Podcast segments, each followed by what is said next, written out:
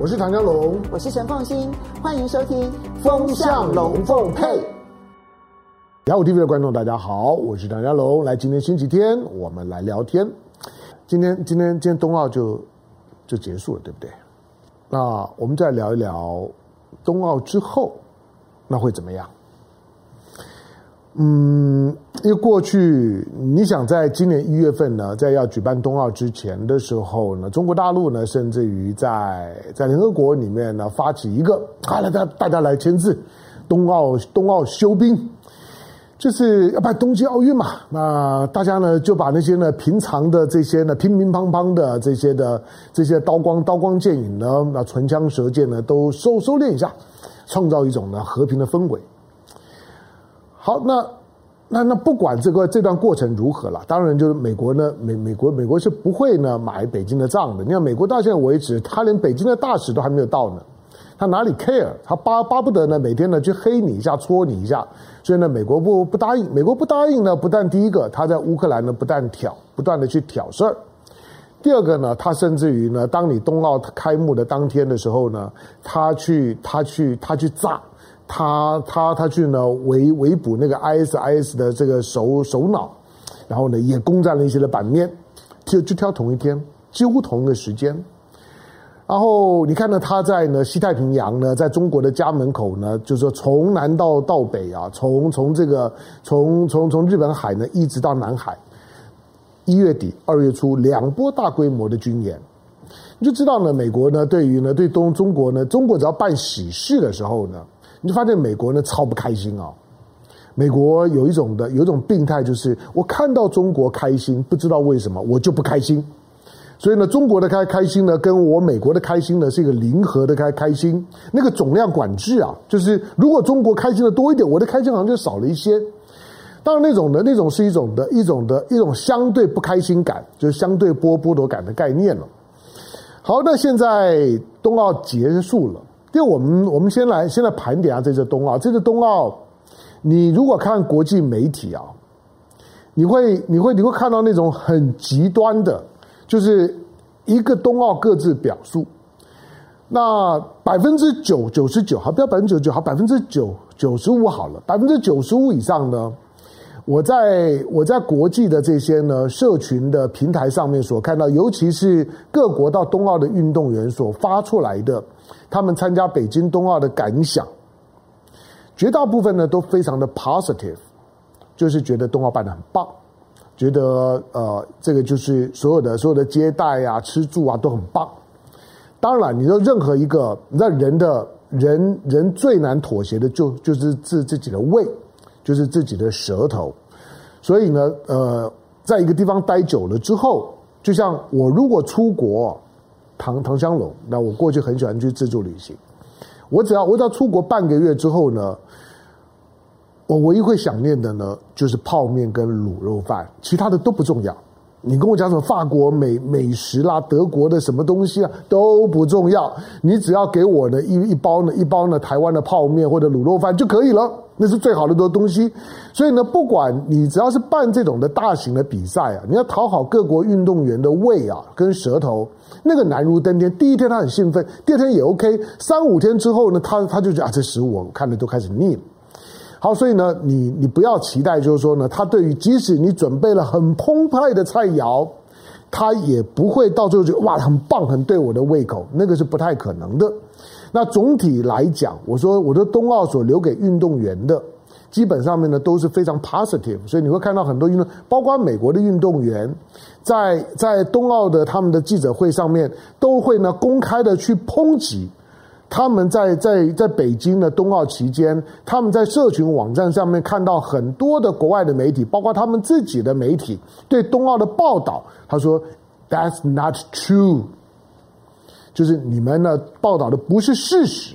你们呢是是别有别有心眼，你们在黑黑化冬奥，你们根本就不在不在冬奥的现场，你们在鬼扯一通。”我我觉得那个呢，那种的声音，不管不管是多少，都值得中国人特别的感念，特别的珍惜。好，那冬奥不管怎么说，是在一个是在个理论上面来讲呢，对冬奥的，我我说我说北京办冬奥，最少有三件事情是很了不起的。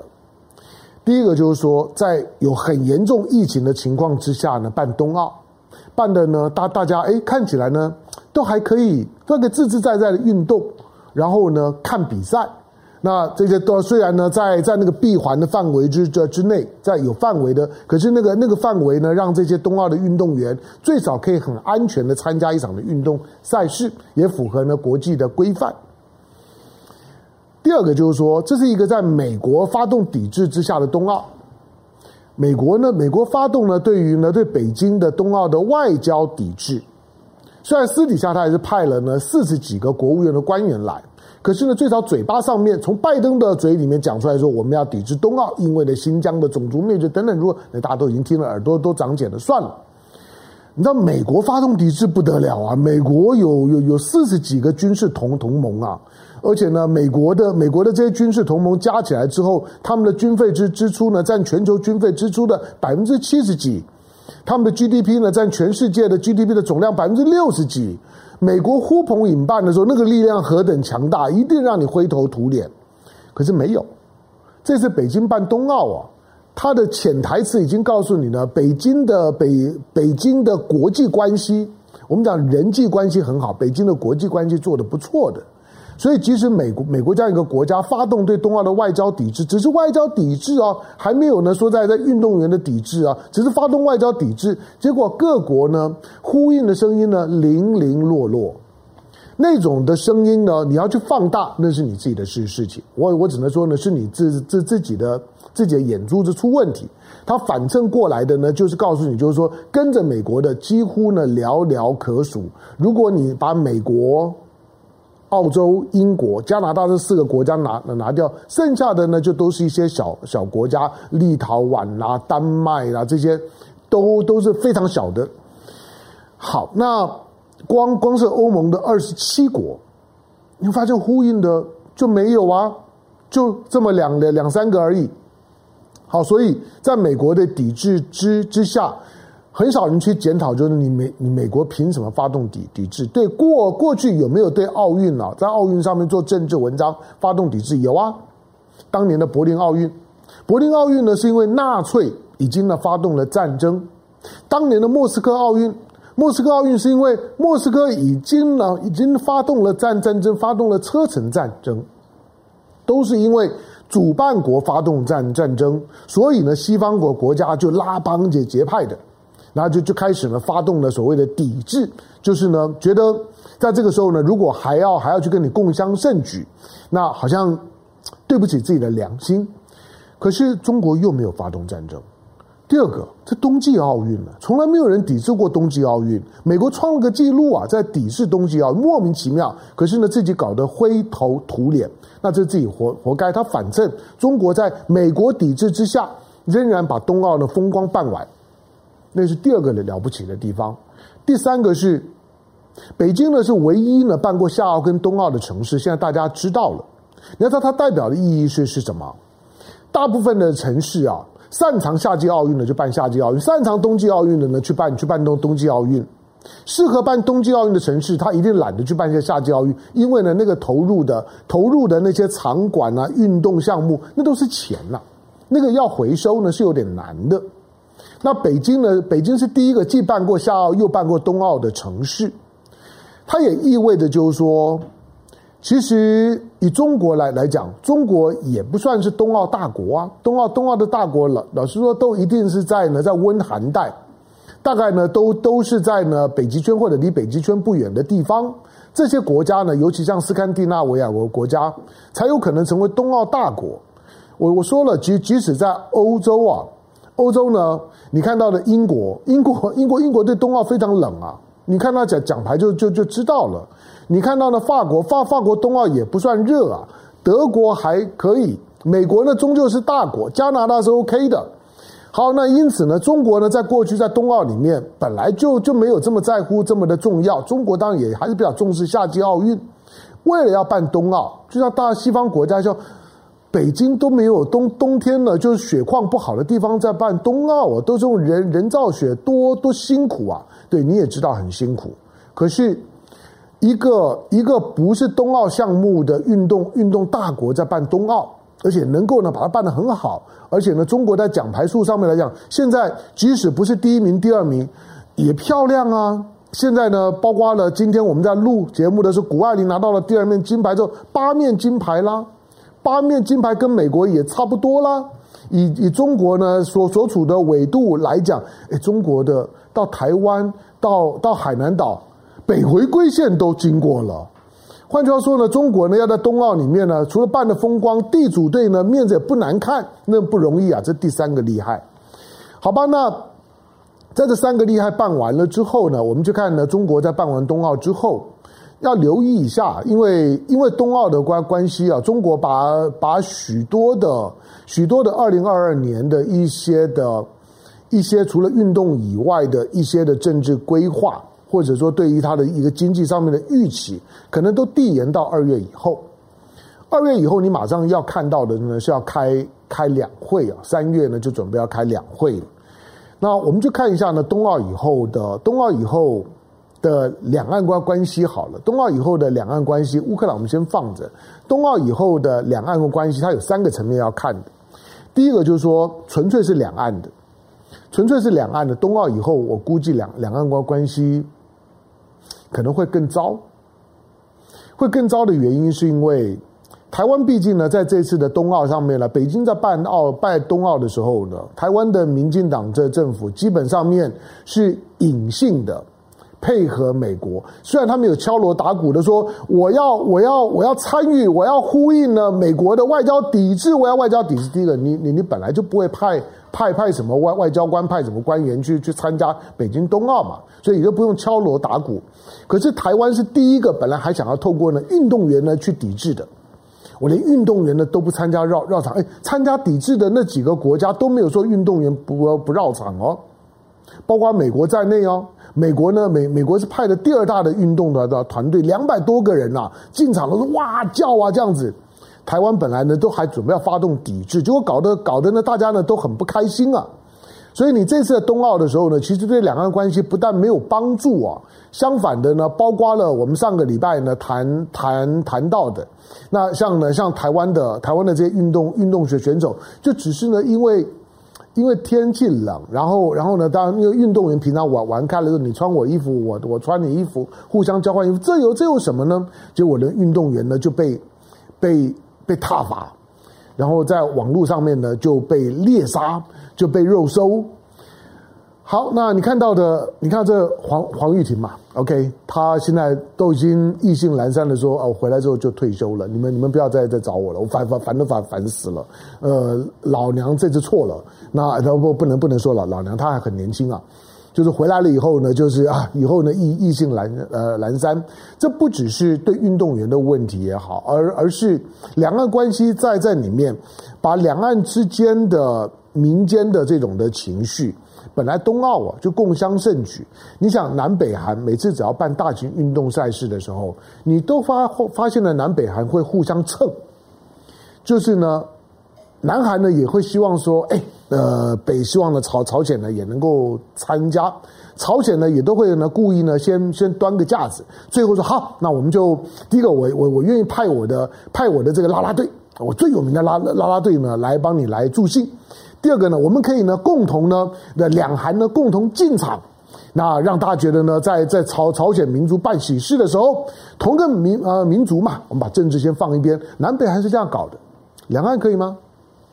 你想都不用想，你做不到南北韩那样就算了。相反呢，你要在呢，在在大陆呢办夏奥、办冬奥的时候，都努力的。夏奥不会了，因为那那时候是那个时候是马英九在执政的时候。夏奥时候呢，台湾台湾呢，其实其实呢是最少在官官方的态度上面是很热情的，在积极的在参与的。可冬奥的民进党执政的时候，你把夏奥的时候的两岸关系跟冬奥时候的两岸关系，你就知道判若云泥。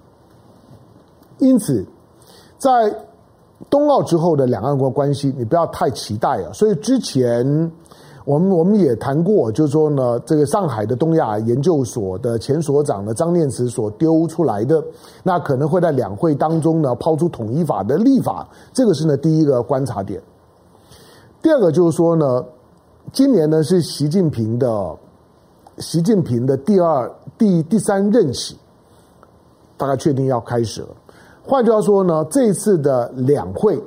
那是十九大的最后一一次，也为呢二十大呢揭开序幕。那你可以想见，这个时候如果说真的统一法出台了，那冬奥也办完了，习近平的第一任期，我我形容习近平的第一任期成功的成功的打瘫，第二任期呢成功的打平，第三任期。大陆方面的舆舆论会高度期待习近平成功的打台湾，那个打台湾不见得是动刀动枪的打，但是最少希望习近平第三任期把两岸的统一最好是和平统一。如果不能够和平统一的时候，今天大陆的舆论用各种的方式不能和和平统一就武就武统，希望习近平第三任期能能搞定。习近平在在今年的他的第三任期开展呢，他势必要有一个很高的、有点难度的，可以呢成为一个一个一个政治障碍的挑战。他一定要把那个障碍赛的障碍设定出来，告诉大家说：“我将要挑战这个障碍。”你认为习近平会设定什么？当然，他一定会设设定很多的目标了。但是你说两岸这件事事情、国家统一这件事情，习近平还会拖多久？所以在今年。要留意一下，就大陆的内部的政治情势的变化，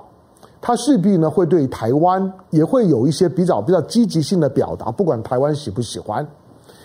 好，最后呢，我们来我们来关注一下呢，就就是两岸两岸之后的之后的国际的情势，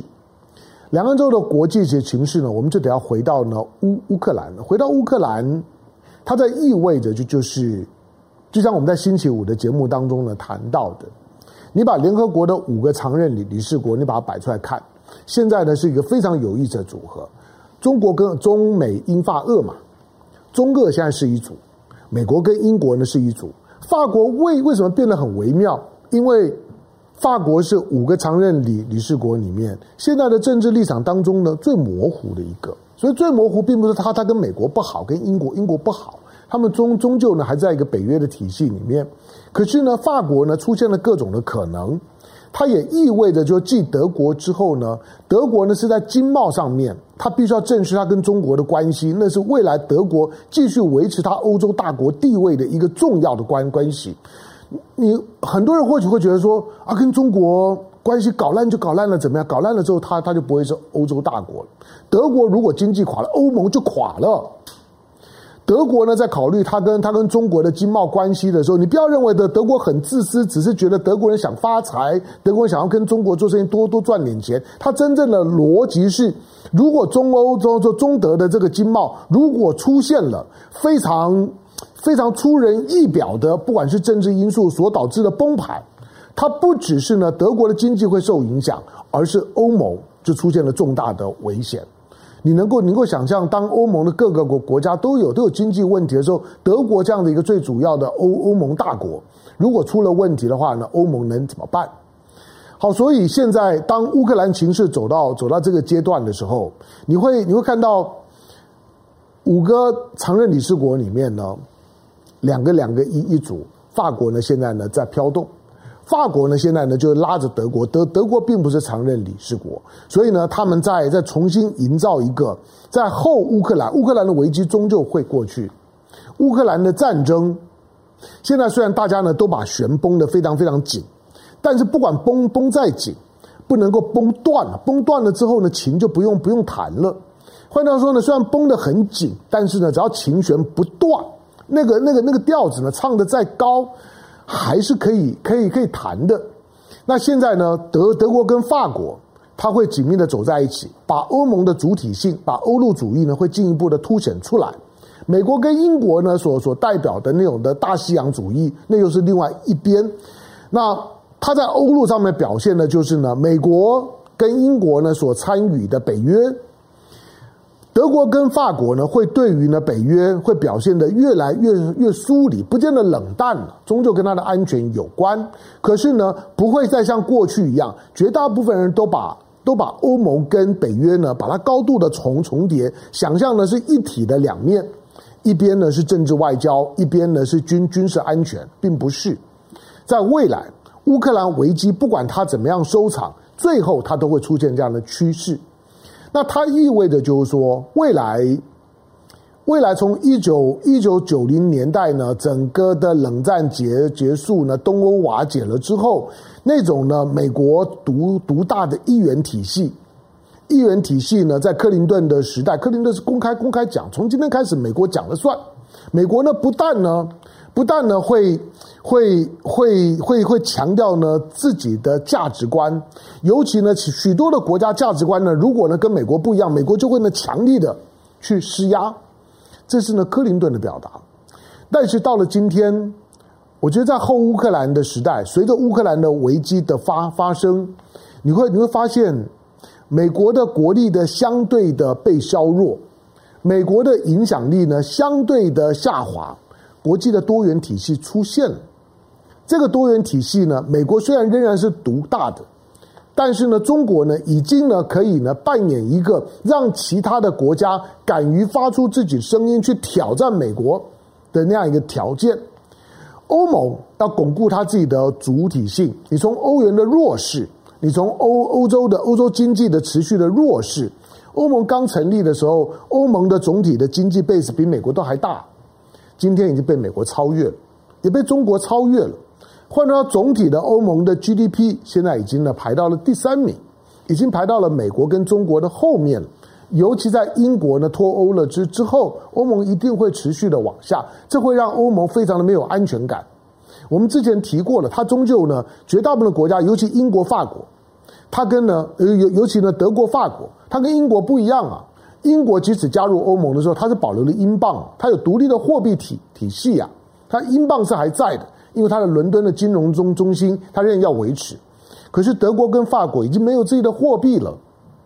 如果欧盟垮了，对这两个国家的冲击也是无比的巨大。他们一定要维持欧盟的完整性跟竞争力。所以欧盟的角色呢，在乌克兰危机之后，它不但没有弱化，它会进一步的凸显欧盟欧陆主义要走自己的路是确定的。而俄罗斯来来讲，他要在他要在乌克兰危机之后。确立呢，俄罗斯已经呢从冷战之后呢近乎崩溃的那个呢已经是空壳子的俄罗斯，经济上面、商业上面非常非常的弱，军事上面来来讲呢还还维还维持的那个那个肌肉量，他要从那样子一个危机形象里面呢走走出来，让俄罗斯呢慢慢回到一个正常国家的位置上面。因此，在今年你会你会看到当。冬奥结束之后，全世界就会更聚焦在两件事情：一个是美国如何为他现在的现在的通膨，为他现在的极度宽松的银根的烂摊子如何去收摊；还有一个就是乌克兰危机呢如何缓解。这两件事事情呢，会影响了整个二零二二年的全年，当然未来还会持续的影响。我只是说，它的趋势是很清楚的。多元的架构会越来越明确，美国持续的弱化不会弱到呢，让你觉得不再是一回事情。美国仍仍然是个是个大国，仍然是个 super power，只是呢过去那种压倒性的、决定性的唯我独尊的美国已经不在了，准备迎接一个百家争鸣、百花齐放的多元的国际社会。而中国在这样一个多元的一个一个社会体系里里面，它的影响力会越来越放大，这是台湾准备要面对的。感谢收看今天周末星期天的雅虎 TV，周末快乐，拜拜。